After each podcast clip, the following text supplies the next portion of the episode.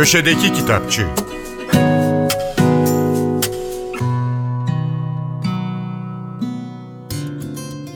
Merhaba, ben Adnan Bostancıoğlu.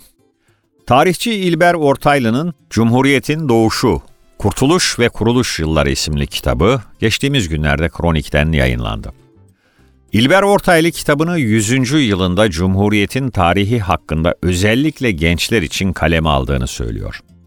Kurtuluş Savaşı ve hatta öncesinde yapılan kurumların Tanzimat'tan bu yana geçirdiği değişimlerin tartışılmasının kaçınılmaz olduğuna dikkat çeken Ortaylı, kitapta Kurtuluş Savaşı ve Cumhuriyet devrinin az bilinen hadiselerini inceleyip yorumladığını söylüyor. Cumhuriyetin doğuşu Gazi Mustafa Kemal Paşa'nın annesi Zübeyde Hanım'ın yeterince bilinmeyen hayatıyla başlıyor. Atatürk'ün doğduğu ve askerlik mesleğine girdiği dönem olan 2. Abdülhamit dönemi, Balkan Savaşları, 1. Dünya Savaşı, Çanakkale ve Sultanahmet mitingleriyle devam ediyor.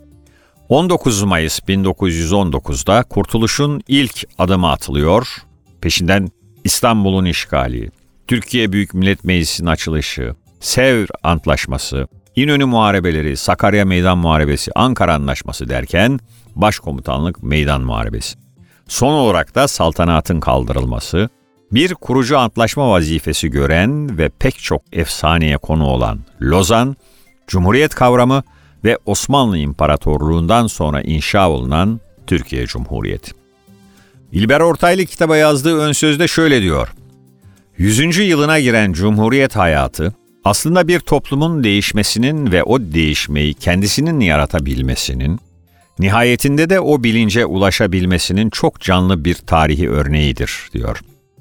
Kitapta üzerinde durduğumuz önemli bir husus da, Cumhuriyetin yarattığı yeni devlet ve cemiyetin yanı sıra, devletin ve toplumun modernleşmesi için eğitim, sağlık ve kültür alanında gösterilen çabalardır derken, bu girişimlerin bazıları rayına oturmuşsa da bütüne baktığımızda hala sorunlar, gerilemeler ve tıkanmalar olduğu uyarısında bulunuyor.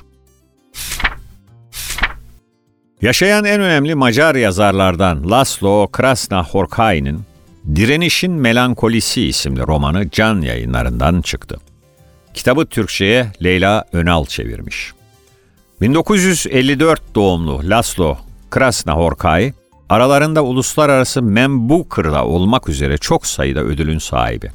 Marina Warner, Laszlo Krasna-Horkay günümüz yaşamının dokusunu ürkütücü, şaşırtıcı, müthiş komik ve sarsıcı güzellikte sahnelerle aktaran bir yazar diyor. Krasnahorkay'ın bir kıyamet güldürüsü diye nitelendirilen direnişin melankolisinde olaylar, bir taşra kasabasına gelen bir sirkin ekseninde gelişiyor.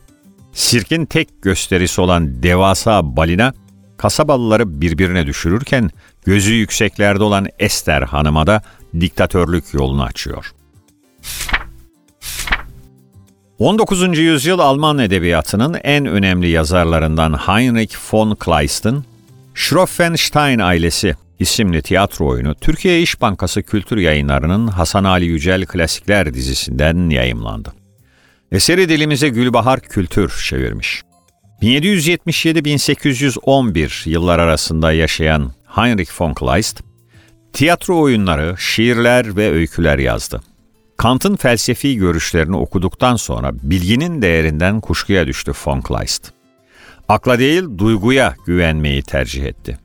Nitekim akıl ile duygu arasında süren karşıtlık eserlerinin özünü oluşturdu. Öykülerinde insanların ve doğanın zorbalığı karşısında hayatta kalmaya çalışan kişileri konu aldı. Titizlikle seçilmiş sözcüklerle örülü güçlü ifadeler kullandı. Sanatsal dehasıyla çağdaş yaşam ve edebiyatın pek çok sorununu önceden gören von Kleist, kendisinden sonraki Alman ve Fransız yazarlar için önemli bir ilk örnek oldu. Schroffenstein ailesinde iki düşman ailenin kaderlerinin ve geleneklerinin kendilerine oynadığı oyun konu ediliyor. Von Kleist eserinde insan algısının gerçeğe ulaşmadaki güvenilmezliğini, Shakespeare'in Romeo ve Juliet'ine benzer bir olay örgüsüyle fakat çok daha sert, ikna edici bir üslupla kaleme almış. Döneminde dehşetle karşılanan şiddet sahneleri yüzünden sahnelendiğinde neredeyse görmezden gelinen Schroffenstein ailesi Kleist'in ilk eseri. Herkese iyi okumalar, hoşçakalın.